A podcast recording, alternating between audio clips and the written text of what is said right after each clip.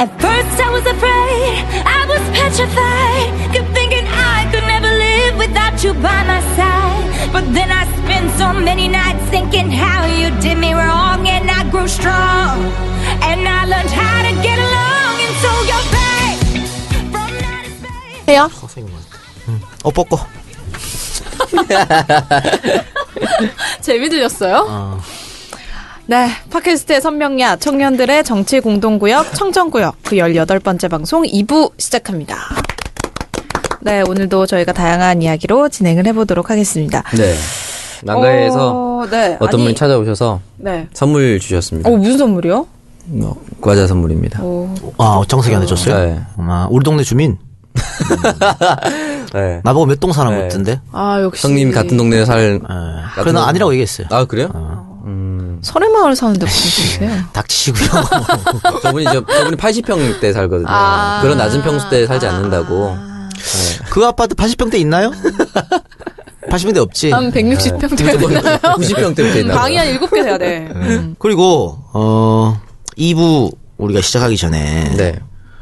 어, 여기서 지금 누가 들으면서 바로 팟빵에 올렸나 봐요. 아니 이게 제 생각에는 이 작가님이 올리신 게 아닌가. 제가요? 네. 지금 시간이 7시 50분, 7시 53분, 7시 56분. 아, 방송할 때 내가 어떻게 올려요? 가열차게 지금 올리고 계시는데 올렸어요. 그냥 지금 중간중간 핸드폰 만지실 때 올린 것 같은 게 뭐라고 올렸는데? 박누리 월급 올려달란 소리 좀 그만해라.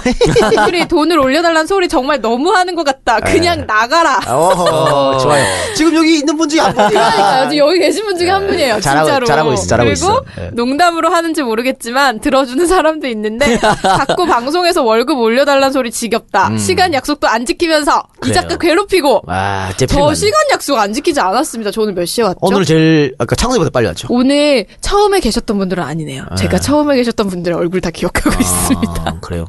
뒤늦게 오신 분들 중에 어 마피아 같대. 마피아 찾는 것 같다. 그쵸? 아까 전에 같이 사진 찍은 사람 중에 있다. 그럴, 소름, 그럴지도 소름. 몰라. 어, 완전 소름이네. 네. 밑에 근데 다른 분들이 또 댓글을 달아 농담인 거 알면서 왜 그러세요? 농담 아닙니다. 같은 사람이다. 정말. 같은 사람이 아이디 두 개로 아, 쓰는 거다. 정말로. 아, 근데 가열찬 투쟁하라고 또 응원 댓글도 남겨주셨으니까. 그래요? 그런 거 없던 것 같은데, 여기 가열찬 지금 투쟁? 생겼어요. 진상규명 책임자 작살. 진상규명 책임자님. 뭐래, 씨. 같은, 같은 한번 해야겠네. 네, 가열차게 저는 계속해서 투쟁하도록 할 거고요. 시간 약속 잘 지키고 있어야죠. 그리고 그거 말고 게시판에 또 이상한 글이 올라왔더라고. 어떤 글이요? 제가 어 정확한 오디오는 기억이 안 나는데 그 옛날 EJ 술술 인터뷰 때 벌써 한 4년 전 얘기 같은데요. 음, 그렇죠. 3, 4년 전 얘기 같은데 술술 인터뷰 때 술술 인터뷰 끝나고 네. 그때 오창석이 술이 좀 취했지 않습니까? 많이 취했죠? 술을 먹으면서 방송했기 때문에 새벽에 박누리에게 어 대시하는 문자를 보냈다가 가열차게 까였다는 그런 누가 게시판에 글을 썼어요. 이게 이제 어떤 일이죠? 진짜요? 어. 나 왜 기억이 안 나지? 근데 진짜 제가 지난번에 회식할 때 저한테 그 얘기 하더라고요. 누가? 이 작가형이 저한테. 아, 내가? 야, 너 예전에 술 먹고 누리한테. 언제 나 빼고 회식한 적 있어요? 아니, 너는 우리랑 안 놀잖아요, 같이. 니는 가잖아요, 늘. 아 무슨 소리세요? 그래서 그때 제가 일단 말씀드리면 한 것으로 추정이 되나 저는 기억이 나지 않아요, 진짜 확실히. 왜냐면은 옆에서 했다고 했으니까 봤다는 사람이 있으니까 뭐 안 했다고 할 수는 없는데 이때 제가 그때도 말씀드리지만 이희재 술술 인터뷰 때 이미 방송 중에 만취가 돼 있어서 기억이 나지 않아요. 오창석은 이제 아니 이제가 그 출연할 때 모든 술술 인터뷰에서 제정신으로 집에 간 적이 없습니다. 아, 최소 같습니다. 네. 아니 왜냐면은 그때 그 진행자가 김영주 전 서울 부시장님. 네네. 그다음에 출연하는 출연자분 계시죠? 그다음 저 누리 있는데 술을 누리한테 안 먹이니까 어 그럼 너 마셔요. 나를 계속 먹이는 거야. 나는 들어가면은 만약에 수- 소주가 주 종목이면 한 소주 한 다섯 잔 마시기 시작하고 막걸리면 막걸리 한 병 마시고 시작해요. 근데 내가 그 사건을 기억하거든요. 네. 누리가 문자를 나한테 보여줬어. 얼마나 아, 진짜요? 더러웠으면 어. 야 정말 어, 나, 나 진짜 기억이 하나도 안 나. 그러니까 누리한테는 그런 일이 아무것도 아닌 거야. 누리 있었더니 뭐뭐 얘 이거 왜 왔었어 하고 오빠 창석이 나한테 이렇게 보냈어. 어 그래 이렇게. 그래서 내가 얘기한 거- 한 건데. 그러면 저도 약간 이해가 됩니다. 제가 기억이 왜 안 나는지. 그렇게 까인 게 한두 번이 아니니까. 자폭. 아니, 근데 뭐 오빠 까인 건 저도 많이 상담을 해줬기 때문에. 그럼 오빠는 본인을 깐 여자한테 상담을 계속 하는 거야? 여기서 제가 솔직하게 말씀드리면요. 네. 그때 뭐 대시 문자가 아니고 어, 오늘 갑자기 생각하니까 누리 넌참 좋은 애 같아 이런 거였어 그냥. 아, 그런 거는 가끔 하지 않냐? 그런 그런 문자였어요. 그런 문자였는데 내가 농담으로 막 그렇게 얘기했던 거고 창석이 놀리려고. 아마 했을 거예요. 아마. 근데 문 문제는 뭐냐면 여기서 중요한 거는 누가 이거를 알지? 그니까. 누리도 기억 못 하고 있고 어. 창석이 스스로 밝히지 않을 거고. 그럴 리가 없죠. 오, 소름. 그쵸 누가 이걸 아까 알지? 댓글 단 분 아니에요? 너 아니야, 너. 나. 신PD 아니야? 사실 그, 그때 뭐. 그렇다고 알아. 김태일 대표님이 와서 얘- 얘기했을 리는 없잖아요. 김태일 대표일 수도 있어. 팩트를 떠난 이 쓰레기들. 그러니까 아니면은 거기 촬영 감독이 병, 김병철 감독님? 촬영 감독님 이름이 김병자철인데 사람들이 하도 병철이라 부르니까 우리도 나이 우리보다 나이가 많은데 나도 모르게 병철이 나와. 나도 모르게. 촬영 감독 몰라. 네가 나한테만 아, 보여줬다니까. 진짜요? 그래. 아, 누굴까? 참 희한한 일이네요. 음 그러네요. 누가 일부러 나를 조지기 위해서. 근데 이런 걸로 조지지 않, 조져지지 않습니다. 아, 그런 경험이 마- 많대요. 아니, 내가 궁금해서 내가 농담으로 청정구에서 방송에서 얘기한 거 아니야? 그러니까 신PD가 안 그랬다고 그런 적이 없다더라고. 그래서. 하여튼 뭐, 중요한 건 아니에요. 예. 뭐 중요한 건 아닌데 뭐. 어쨌든. 저는 뭐 자주 그럽니다 술 먹고. 우리는 함부로 뭐든지 발언이라든가 뭐 이러면 안 되겠다는 그쵸. 생각이 드네요. 다들 매의 눈으로 지켜보고 있으니까. 나는 다 했는데 우리는 함부로 하면 안 되겠다는 생각이 든다니까. 이게 뭐야? 네, 오창석이 당하는 걸 경험 삼아서 우리가. 그 네. 박누리 예전에 그 종로 돌아다니는 그런 것도 나 조심하시기 그러니까 바랍니다. 종로 아니고 저기 삼청동 삼청동. 호텔이라니요. 삼청동 근처 호텔. 일 수도 있죠, 뭐. 삼천 근처 호텔이죠. 이 얘기하니까 이상하잖아요. 아, 다 알아들어요. 아, 그, 농담인 그 거. 호텔에서 밥을 먹은 거예요. 아시죠, 다들? 그런 얘기도 우리는 한 적이 우리는 그냥 그냥 던진 건데 또 밥이라고. 아, 요거 편집.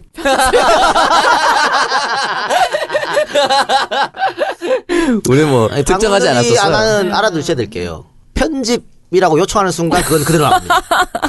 그 말 안 하면 제가 알아서. 그거는 확실히 살려야 될 그렇죠. 부분이죠. 그렇죠. 아, 지금 이게 오창석을 공주에 몰아넣기 위한 신PD님의 작전이었는데 제가 공주에 몰리면서 음, 그럴 수 있어요. 끝나네요. 아, 참 사람이 마음을 곱게 써야 됩니다. 어쨌든 그 카톡은 오해하기로 마음 먹고 보면 오해할 수 있는 문제고 그냥 아 장서희가 우리를 많이 생각하고 있구나. 아, 아니 근데 오빠 이렇게. 그런 말 많이 했어요. 제가 이제 좀 이제 뭐 제가 어떤 남자를 만나든지 조언도 많이 해주고 음. 그런데 아 전형적인 병신의 특징이죠. 시합 가림도 못하면서. 걔- 저한테 너 정도면 그런 애는 음. 엄청 만날 수 있다.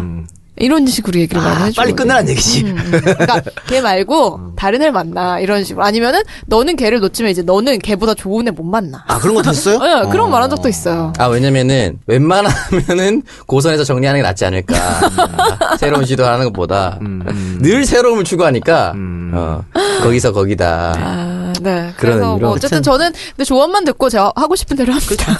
그냥 끝까지 그냥 좋은 오빠로 남기 바랍니다. 어, 저도 그러고 싶네요. 오빠는 참 좋은 사람 이야. 네, 정말 좋은 사람. 언니 같아. 뭐 이런 거 있잖아.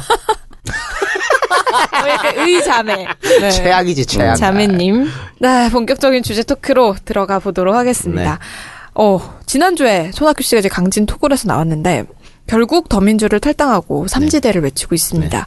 어, 손학규 씨가 이제 탈당을 하자, 더민주의 이찬열 의원도 주군을 따라서 탈당하겠다라고 선언을 했는데, 두 분 이거에 대해서 어떻게 생각하시나요? 특히 평당원의 생각이 궁금하네요. 평당원 마지막에 우평당원. 말씀하시고요. 네. 지금 더민주 이찬열이 어, 뭐라고 탈당했냐면 내가 나를 공천해 준 사람이다. 손학규가. 내가 여기 어떻게 있는데, 그 탈당한 거야.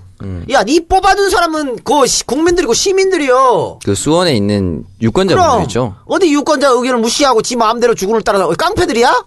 보스 나가면 줄 따라나가게? 스스로 부끄러운 줄 몰라요, 이 사람들. 이 사람들 다음 선거에 반드시 심판해야 돼요. 그리고 손학규 씨는 손학규 씨. 뭐 때문에 정계 재복귀하고 탈당하는 거야? 명분이 없잖아요. 명분이 있어요? 없죠. 지금 야권 인사들의 최고의 목표는 정권 교체입니다. 네. 그럼요. 이명박근혜 10년 동안 너무 힘들고 국민들이 피폐졌기 때문에 이것을 바로잡자잖아. 손학규가 뛰쳐나와가지고 거기에 뭔 도움이 되냐고 정권 교체. 에? 이렇게 되면 손학규가 정계 은퇴했을 때 박수 쳐준 사람 그 사람들을 배신한 짓거리예요 이게. 그때 저도 박수 쳤습니다. 그러니까 에? 리더가 말이야 눈치나 슬슬 보고 리더 될 자격이 없는 사람입니다 이 사람. 사실은 이분이 탈, 그 나오고 탈당을 하면서 전 이번 주에 가장 큰 이슈가 이게 될 거라고 생각을 했었어요. 근데 뭐 오늘 개헌이 터지면서 이제 다 묻혔는데. 이슈 없어 이 사람 나가는 거. 이 사람 나가는 게 뭐가 이슈 있어요? 싹 다 말리면서 쓱 와서 7공화국이 개헌이었다 뭐 이런 얘기를 하는데 손학규가 나가면서 한 열대 명 데리고 나가면 몰라. 음. 그것도 아니잖아. 어? 손학규 나가갖고 뭐 500만 표씩 쭉쭉 빠진다. 그럼 몰라. 그것도 아니야. 그래서 아니죠. 이렇게 됨으로써 저의 저서 와주테이 박쥐들 참 훌륭한 책이라는 게 또 한 번 증명되잖아요. 거기에 손학규가 들어가 있지. 네. 아, 다 들어가 있어. 나쁜 인간들은 싹 다 들어가 있어. 그리고 그게 데스노트예요. 거기 있던 사람 다 날라갔죠. 다 아웃됐어. 그렇기 때문에 와주세이 박씨들 투 한번 쓰시죠. 심재철 하나 남았네. 아, 심재철도 어, 아마 다음에. 아. 날아나갈 것이다. 해봅니다. 저는 이게 정말 강렬하게 비판하고 싶은 게 이분의 사실은 저는 이분이 참 wording은 참 잘 짓는 것 같아요. 그분 스스로도 식견이 굉장히 깊으신 분이고 네. 교수 출신이고 저녁이 있는 삶 이후에 7공화국이라는 어젠다는 잘 던졌다라고 저는 생각이 들어요. 좀 참신하고 뭔가 시대를 바꿔야 되겠다라는 호기심을 잘 건드렸는데 명분이 좀 부족하다는 말씀에 동의를 하면서 이분이 늘 얘기했던 게 개파주의 청산이에요. 근데 이찬열 의원이 따라 나왔다는 건 철저한 개파 정치 아닙니까? 말리거나 아니면 그 사람과 협의를 하거나 당내에서 무언가를 하거나 왜 민주당 내에서는 7공화국 자기가 말했던 걸 못 만들 거라고 생각하죠?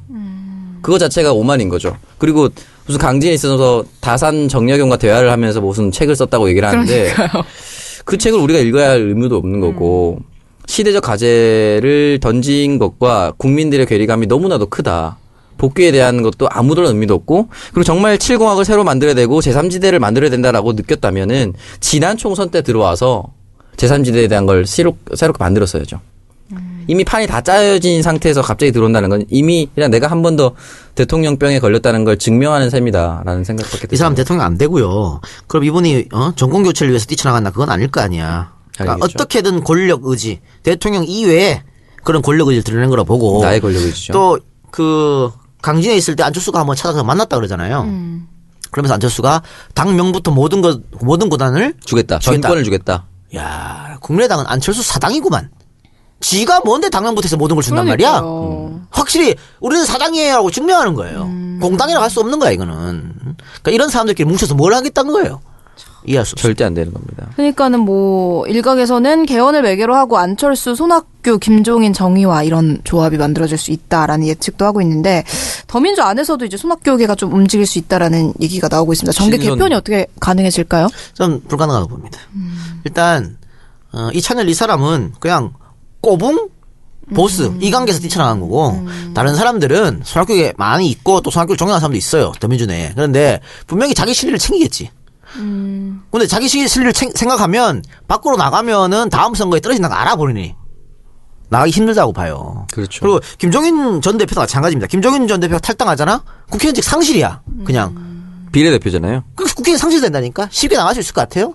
는 어렵다고 봅니다. 정의하는 사람은 원래 우리 정치는 국회의장을 한 번 했으면 자연스럽게 은퇴해가지고 그냥 정치 원로로 남는 게 지금까지의 관례였어. 근데 지가 다시 복귀해갖고 무슨 정치에서 쪼물딱쪼물딱 한다? 그 국민들이 납득하겠어요? 그리고 소위 말해서 안철수, 손학규, 김종인, 정의야. 이게 새정치라고 말할 수 있습니까? 다 구물들, 퇴물들인데? 여기 막 모여가지고 뭘 퇴물. 족구를 한다는 거야? 당원으로서 전 대표를 어. 어떻게 생각하세요? 이 발언. 아, 근데 일단은 이 매개는 절대 안 될 거라고 생각을 하는 게 저는 안철수와 손학규가 손을 잡고 하기는 쉽지 않을 것 같아요. 왜냐면 이 사람 둘 다 자기가 뭔가의 권력 의지를 가지고 뭐 어떤 자리를 가고 싶어 하는 사람들이기 때문에 어, 이 사람들이 둘이 합쳐지는 건 쉽지 않을 거라고 봅니다. 그리고 그러니까 창석이 말대로 네. 안철수도 그렇고 손학규도 그렇고 다 김종인도 그렇고 본인이 뭔가 하고 싶어 하잖아. 그렇죠. 자기가 뭘 하고 싶어 하는 거죠. 근데 안 되잖아 현실적으로. 네. 그러면 나눠먹기지 뭐.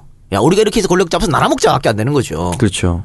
그래서 정권 교체에 대한 열망 때문에 뛰- 뛰쳐나갔다든가 그것 때문에 삼지대를 만들자 그게 아니란 얘기예요. 그러니까 좋은 네. 점수를 줄 수가 없어요. 나의 존재감 맛이. 예전에 그 손학규 대표가 정계 은퇴를 얘기를 하고 강진으로 갔을 때 유시민 장관이 그런 얘기를 했어요. 정계 은퇴가 아니고 정말 복귀를 할 거다. 왜?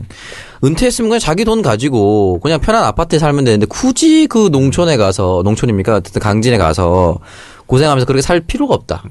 돌아오려는 준비를 하려고 간 거다라고 했는데 어쨌든 뭐 많은 사람들이 그렇게 예측을 했을 거예요. 돌아올 거라고 생각을 했는데 뭐 그대로 떨어진 거죠. 제가 이제서 항상 주장하는 게 사람 쉽게 안, 안 변해요 이겁니다. 사람 쉽게 변하지 않나요? 그 신한국당 갔던 전력 음. 어? 제대로 된 사람이라면 제대로 된 개혁가면 신한국당에 들어가면 안 되는 거지. 그 순간부터 어, 손학규라는 사람은 우리 눈 밖에서 벗어난 사람이에요. 난 그렇게 봐요. 근데 이제 문재인 전 대표 같은 경우에는 손학규 씨의 탈당에 뜻밖이다라는 얘기를 하면서 문재인 대표에 대한 공격이 또 지금 강화가 되고 있는 뭐 그런 문 모습이거든요. 대표로서는 뭐이 정도 워딩밖에 할 수 없는 그런 상황인 거죠. 국민의당 김영환 사무총장은 문재인이 대통령 되면 나라를 망친다 이렇게까지 얘기를 했다고. 김영환은 원래 그런 사람이고 뭐, 이, 이 말에 뭐 신경 쓸 필요가 없어. 늘 그랬잖아요, 그 사람은. 뭘 그거 신경을 써요? 어. 신경 쓸 필요 없어요, 이런, 이런 사람들 말은. 역시 가장 강력한 후보가 어떻게든 누구들한테든 욕을 먹게 되는 건 어쩔 수 없는 것 같아요. 그럼요. 예. 네, 그래서 뭐 뜬구름 같은 이런 행보를 보이고 있는데 이 제 이분이 말하는 제3지대에 과연 누가 응답을 할지 궁금해집니다. 내가 대선 후보가 되는 곳이 아마 대선 제3지대라고 생각하겠죠. 근데 뭐, 뭐 문재인 대표도 글로 들어와야 한다 이런 얘기도 했다고 말 하는데. 같지 않은 얘기는. 참 어떻게 될지 몇십 년 뒤에 정말 역사가 이 손학규라는 인물을 어떻게 기억하게 될지 궁금해집니다. 손학세라고 할 필요 할지도 몰라. 손학세? 누가 학큐 정전이라고. 아, 학교. 학큐 이름 발음이 학큐잖아요. 학큐. 학큐 정전이 아니고 학큐 정전이라고 그렇게 얘기하시더라고요. 이번 또 별명이 손체험이라고 있잖아. 아 민신대장정 100일 뭐 이런 거 예, 있잖아요. 손체험. 이번에 또 그 제 3지대 체험을 하시는 게 아닌가. 아 직접. 예. 그런 생각도 드네요. 어, 체험을 안 해본 곳이 없어지네. 네, 그렇죠. 아, 알겠습니다. 광고 듣고 와서 다음 주제에 또 이어가도록 하겠습니다.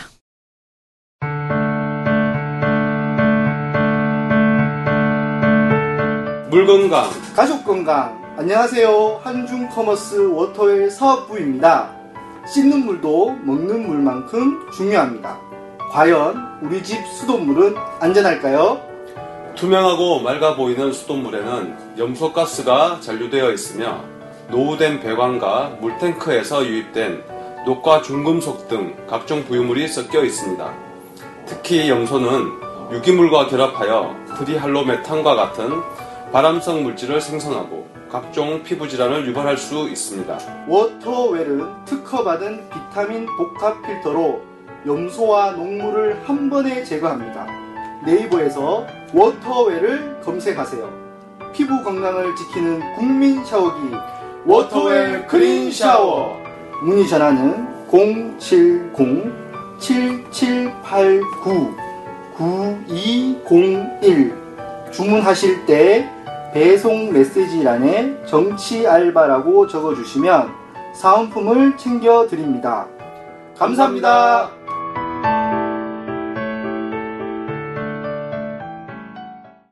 네, 광고 듣고 왔습니다. 이번 광고는 샤워기 광고입니다. 정치 알바에서 우리 손혜원 의원님이 극찬. 안개비라고 극찬을 했던 이 워터웰. 안개비 이 노래는 알지? 설마. 아니요? 어, 몰라? 응. 이는 몰라? 현진영고 진영고. 현진영은 알아. 현진영이 불렀던 노래. 누구를 그렇게 하- 안개비 그렇게 해요 원래 시작할 때. 음정이 많이 다르긴 한데 아, 나그 진짜. 가사는 정확해. 어, 아마 현진영이 부르는 거를 들었으면 내가 알 수도 있는데 안타깝네요. 명곡인데. 아, 그래서 우리가 우리 몸의 모든 질병의 70%는 물과 관계가 있다고 합니다. 어, 물이죠. 굉장히 투명하고 맑아 보이는 이 수돗물에도 두 가지 방금 유해 그거 성분이 이- 광고 읽느라고 창석이 눈 못 봤죠. 네. 물이죠 하면서 그또 그 말도 안 되는 눈빛을 아, 근데 이런 걸 이해하는 내가 너무 진짜.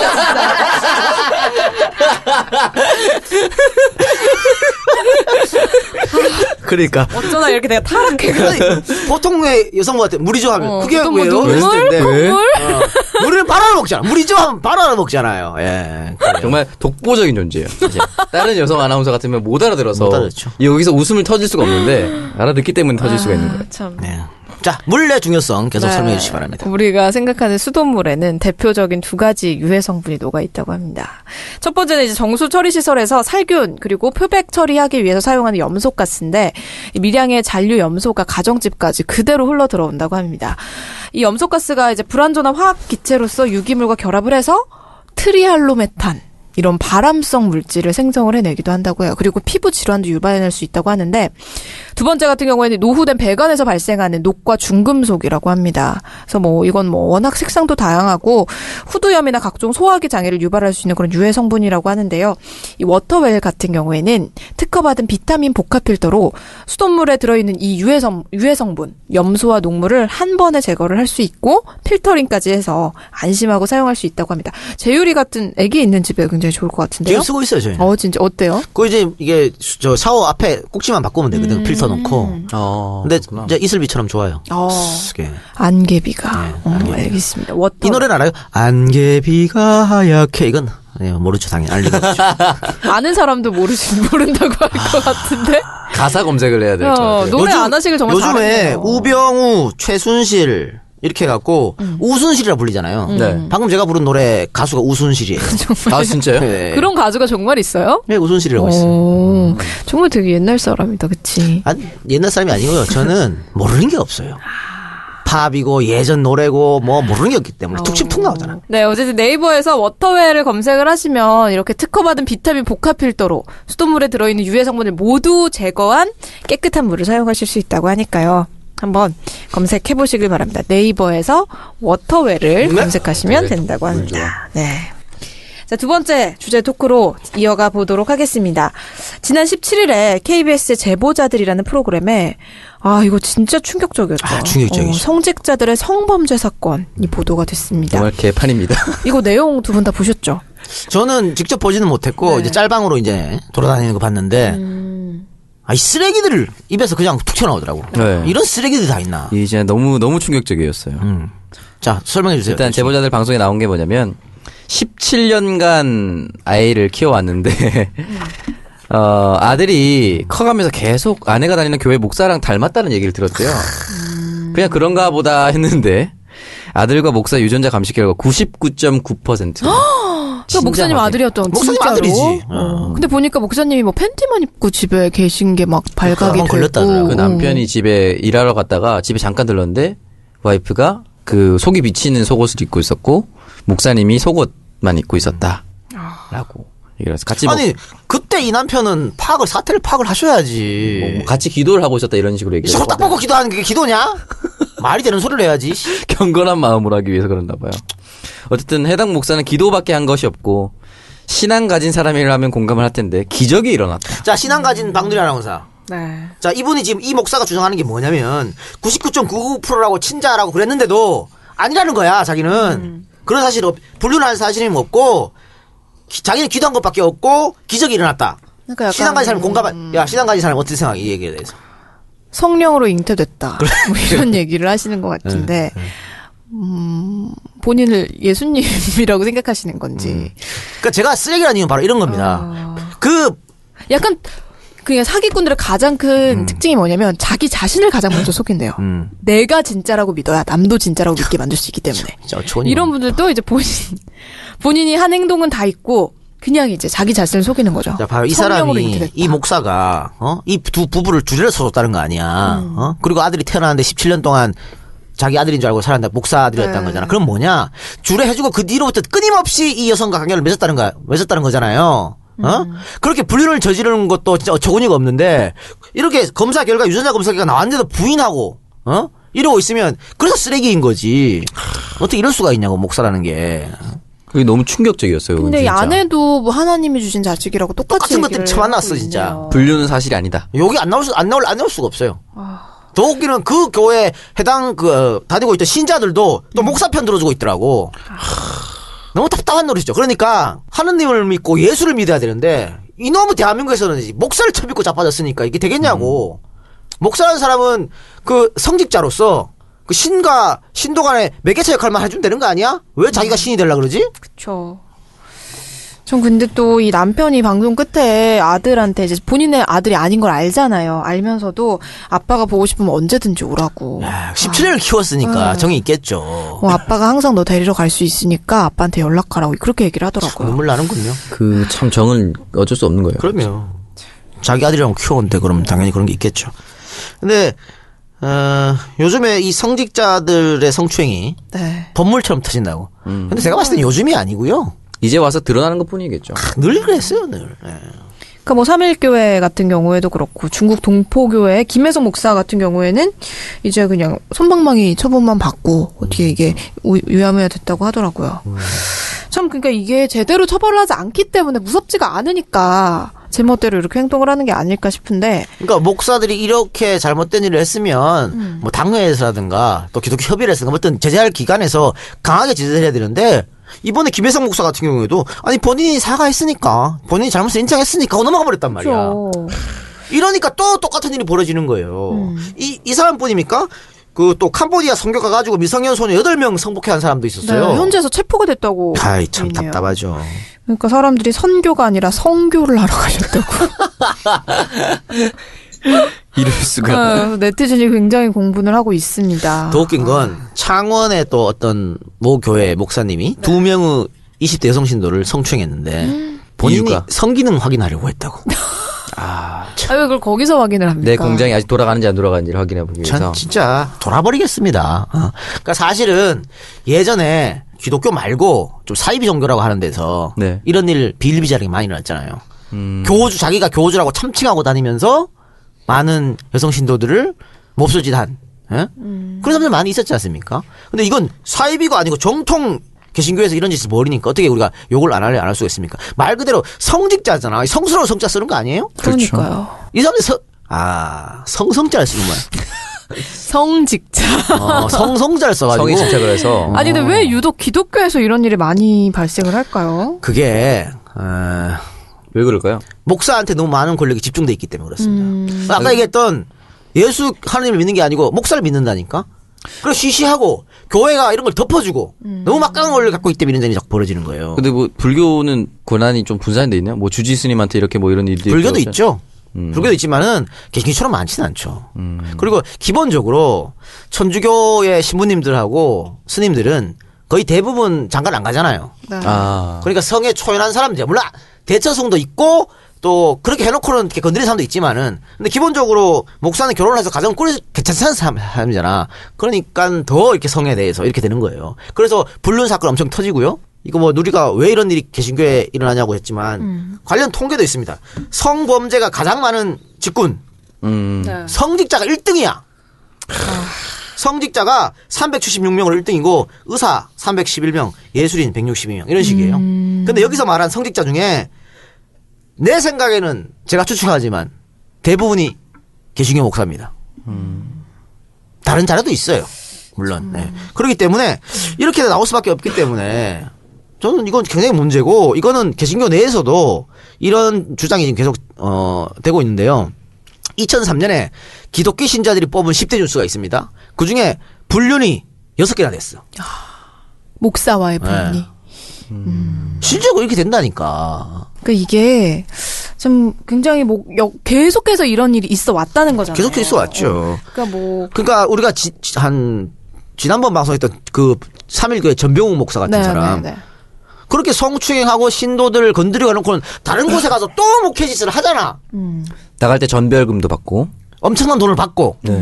그러니까 제도적으로 뭔가 이건 대책을 마련하지 않으면 어, 이렇게 목사 타이틀, 목사 지위를 이용해서 이런 일은 자꾸 벌어질 수 있을 것이다. 그러니까 목사들이 이제 목사의 탈을 쓰고 이런 일을 하는 것도 문제지만 뭐 그런 얘기를 한대요. 뭐 이게 하나님 명령이다. 그렇게, 네가 나와 그렇죠. 음. 몸을 합쳐야 천국에 갈 수 있다. 이런 얘기를 막 한대요. 보면 피해자들 증언 보면 거의 다 20대 초반, 10대 후반의 여성들입니다. 그러니까 아직 네. 가치관이 제대로 성립되지 않은 그리고 목사님 말이라면은 껌뻑 죽는 음. 가장 중요한 사람이니까. 근데 그런 목사가 몹쓸 짓 버려놓고 누리말처럼 저렇게 어? 이거 하느님의 사역이다. 그렇죠. 나와 성관계를 하는 어. 게 하나님의 뜻이다. 이렇게 얘기하면 음. 단 둘만 있었던 이- 단 둘만 은밀한 장소에 있었기 때문에 밖에 나가서 살 말을 못 한다고요. 음. 그리고 이거는 뭐 하나님과 나와 너만 아는 것이다. 뭐 이런 식으로 얘기를 하면은 정말 얘기를 안 할 수도 있어요. 어린 학생들 같은 그럼. 경우에는. 저는 이제 종교를 가진 적이 없어가지고 이런 말 자체가 이해가 안 되는데 정말 충격적입니다. 진짜. 근데 종교가 있는 분들은 이해를 하실 수 있을 거예요. 그러니까 그게 내가 지금 그렇게 하겠다는 게 아니라 그렇게 뭔가 넘어가게 되는 그 포인트를 이해를 하실 거예요. 그래서 이게 더 문제가 아닐까 싶습니다. 왜냐면은 어떻게 보면 목사님은 하나님 대신이거든요. 하나님 대신이고 예수님 대신이고 그러니까 교회 안에서 이제 뭔가 이런 영적인 아버지 어 그런 신격화되는 부분이 없지 않아 있어요. 참 아쉽네요. 안타깝고. 네. 그래서 뭐 이제 성폭행을 말하게 되면은 교회 사역을 망치게 되는 거잖아요. 그렇기 때문에 더 말을 못하는 것도 있고. 그리고 오히려 이런 거 신고하면 그 신고한 사람이 왕따 당하고 음, 뭐 그쵸. 그런 일이 벌어지는 거예요. 너가 하나님의 일을 방해했다. 어. 그러니까 지금 오늘의 주인공이었던 그 남편분도 교회 앞에서 피켓 시위 계속했잖아요. 그럼 다 성도들한테 외면 당한 거 아니야? 음. 그쵸. 어? 그러니까 이 렇지 않은 기독교인들이 훨씬 많지만 이렇게 잘못된 길로 가는 사람들의 마음도 저는 이해가 가기 때문에 참 안타깝습니다. 아니 그래서 어? 이런 사람들 때문에 어? 개신교의 위상이 계속해서 추락하는 겁니다. 음. 한번 관련 통계를 뭐 봐보세요. 개신교를 믿는 사람들의 숫자가 계속해서 줄어들고 있어요. 음. 이런 일 때문에 그런 거라니까. 그 다음에 공격적인 전도 이런 것들 때문에. 예? 그러니까 본인들 스스로가 교회를 망치고 있다는 걸 몰라요. 예를 들면 절에 가서 불상 다 뭐 때려 깨고 뭐 당군상 목 자르고 이런 게 과연 도움이 되냐고 개신교에. 음. 스스로 반성해야 될 부분입니다. 그러니까 사실 이런 부분에 대해서 정작 기독교인들은 많이 침묵을 하고 있는 게 아닐까 싶은데 이해훈 의원도 굉장히 대표적인 기독교 신자이시잖아요. 무슬림 혐오 발언을 해서도 논란이 되고 있더라고요. 그러니까 이해운 같으면 오히려 이런 문제에 대해서 국회의원이 나서가지고 어? 목사들의 성추행, 성폭행 관련해서 비판해야 되는데 그런 거입 닫고 이상하게 말이야 무슬림 혐오 말을 하고 자빠졌어. 이해할 수가 없어요. 대한민국 종교 자유가 있는 국가 아니야? 종교의 감정을 건드리는 거죠.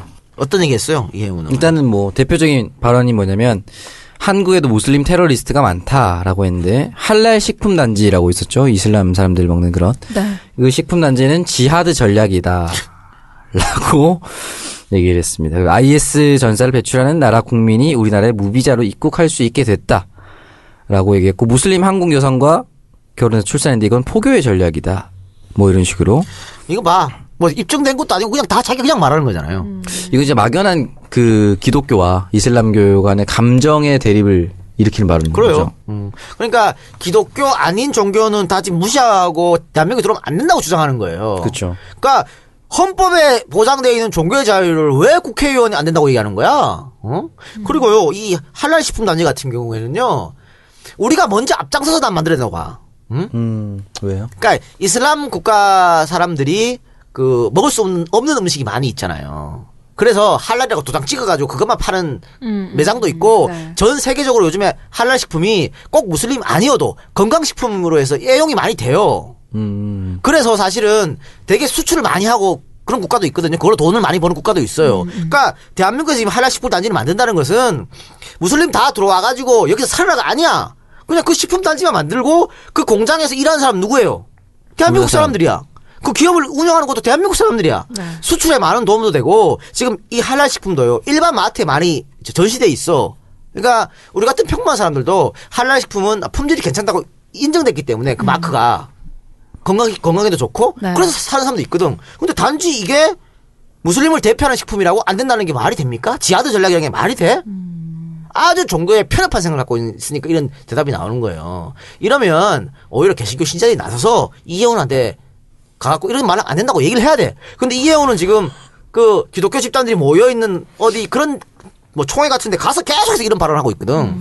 그리고 뭐 또 얘기했던 게 뭐냐면은 무슬림 생활수칙 5계명 이런 것들을 교육시키고 있다라고 네. 발언하셨는데 1계명이 장애인 여성, 고령 여성, 이혼한 여성에게 먼저 접근하라.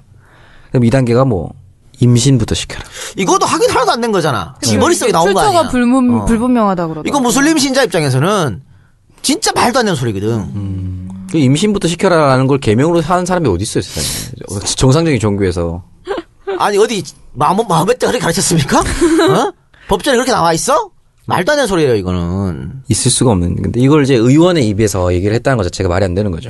에휴 답답하네요. 네, 뭐 성추행 문제가 사실 뭐 성직자뿐만은 아닙니다. 그래서 자신의 직업적인 권력을 이용을 해서 여러 곳에서 지금 성추행이 벌어지고 있는데 박범신 작가 아시죠? 은교. 어, 은교를 쓴 박범신 작가도 성추행 논란이 지금 번지고 있습니다. 이게 가장 핫한 이슈였죠. 네, 또. 근데 관계자들 증언이 조금 다른데 박범신 작가는 사과를 했어요.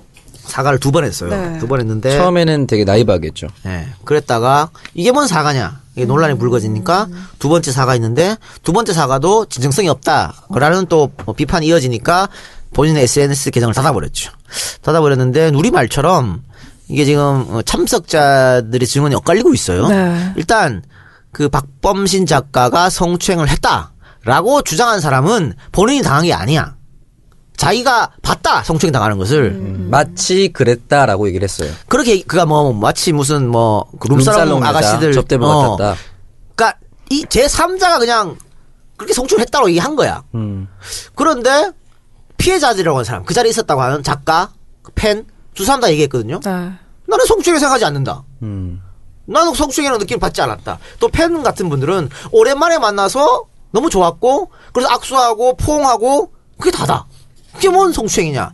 왜 그 사람이 그 룸사롱 있는 아가씨라 하는지 굉장히 난감하다 이렇게 얘기했거든. 그러니까 또 이 맨 처음에 문제를 제기한 여성이 반박했고 그 반대쪽에서 재반박하고 지금 이렇게 논란이 번진단 네, 말이야. 그쵸. 그러니까 이게 과연 본인들은 괜찮다 그러는데 제 3자가 내가 봤을 때 성추행이다라고 하는 게 이게 성립이 되느냐 성추행이. 음. 그 논란이 좀 커질 것 같아요 이 문제는. 그래서 그 논란이 오고 갔고 박범신 작가님 제자분이 또 글을 많이 써가지고 이거 좀 아닌 것 같아. 늘 후배를 아껴주시는 마음인데 이거 누가 모함을 하는 것 같다라고 이제 반박 반박이 계속 거세지고 있는 상황인 거죠.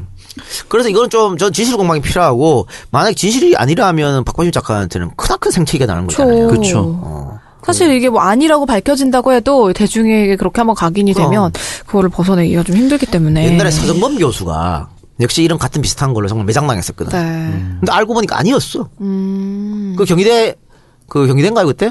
하여튼 초- 여, 어, 여총에서 잘못 얘기한 거야. 아. 그래서 한 사람을 완전 쓰레기로 만들었는데 사실은 아니었거든요.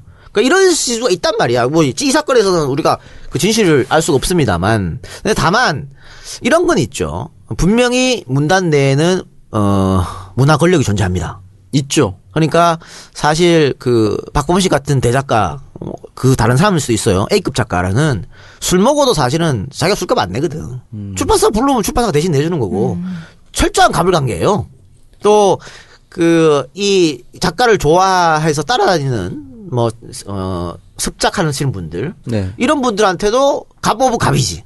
그러니까 함부로 대해도 그 말을 못해. 아 그렇죠. 절대 권력이니까. 절대 권력이기 때문에 이 문제는 공론화할 필요가 있다. 다만 이 이거는 사실인지 아닌지는 좀 밝힐 필요가 있는 거죠. 그러니까 그 자리에 있던 사람 중에 자기가 당했다고 성추행이 당했다고 한 여덟 명 있었다 그러니까 한 명이라도 처음에 제보한 사람 말이 맞습니다라고 하면 또 달라지지만 지금 같은 경우는 글쎄요. 어 이렇게 너무 한쪽으로 몰아가는 것은 옳지 않은 것 같아요. 또 그분이 왜뭐 김고은 씨한테도 뭐 성희롱했다 그랬잖아. 뭐 했다 뭐 했다 이렇게 했죠. 그렇죠? 네. 그럼 김고은 씨가 맞아요 하면 이제 끝나는 거지만 김고은 씨 입장이 또 어떤지도 모르겠고요. 그렇죠. 그래서 사실은 그 여론 재판이 굉장히 심한데 한 번 호도가 되면 이제 되돌리기가 힘든 것 같아요. 그래서 은교를 써서 그런지 은교가 현실판이었다라고 이 돌아버리면 이제 끝나는 거예요 이 작가님은. 사실은 그래서 아, 이걸 어떻게 봐야 되나 그 당사자들이 그냥 즐겁고 재밌게 했다면은 성희롱이 아닌데 어, 빠, 삼자의 입장에서 그냥 질러가지고 이 사람이 나쁜 거다라고 얘기를 하는 건 조금 무리가 있지 않나라는 생각이 들어요. 예를 들어 이런 거죠. 자, 우리가 누리한테 막 야한 어, 농담을 참 하고. 야한 농담하고 막 색드립을 날렸잖아요. 네. 근데 어, 누리는 그걸 성이라고 생각하지 않아. 근데 우리 방송을 듣고 있던 어떤 청취자가 야, 오창석 이동영이 성추행했어. 라고 글을 막 올려. 음. 그럼 이게 성추행이 되느냐 말이야. 그럴 수 있는 거잖아. 음, 그럼 거기서 저의 역할이 중요하네요. 맞아요. 오케이. 아, 두분 저한테 잘하세요. 알겠습니다. 잘하도록 하겠습니다. 예. 그러니까 이건 좀 그렇고 네. 다만 그박또 다른 또 다른 시- 시인 있지 않습니까? 그 작가 박진성 어, 씨. 박진성 시인은 네. 이 양말 문제가 있어. 그쵸, 이분은 조금 문제가 있어 보이더라고요. 왜냐면 이분은- 여러 명이 지금 그렇죠. 피해자가 나온 상황이에요. 피해자들이 여러 명이 내가 당했다고 지금 얘기를 하고 있기 때문에 이거는 문제가 있는 큰 거죠. 지금 이분 같은 경우에는 구체적 정황이 막 나고 있거든요. 피해자들이 이 사람이 어떻게 접근했는지 그러니까 직접 내가 당했다라고 그렇죠. 하는 어. 피해자들이 나오는 거죠. 나온 거죠. 그것도 한두 명이 아니기 때문에 음. 난 이거는 검찰 수사도 필요하다고 봐요.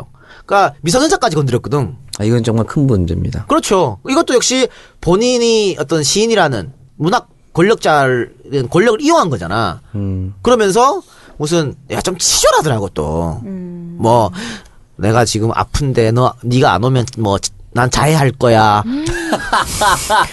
약간 찌질한데요? 아, 정말 시인의 감성이 그거밖에 안 되는 거야? 그래갖고 찾아 찾아가서 그 몹쓸 행동을 하고 어머, 계속해서 그런 식으로 해갖고 관계를 가지고 그랬다 네. 그래요. 근데 이게 그 그 영화 감독 누구야? 누구요?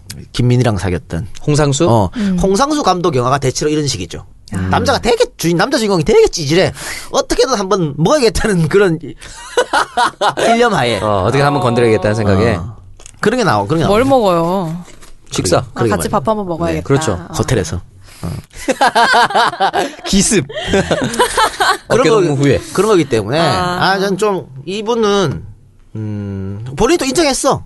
이분 같은 경우는. 음. 그리고 당분간 활동을 중단하겠다고. 당분간은 영원히 중단해. 영원히 중단해야 10대를 되네. 성폭행했으면 뭐 법적으로 처벌받아야지. 10대들이 참 많이 휘둘리는 것 같네요.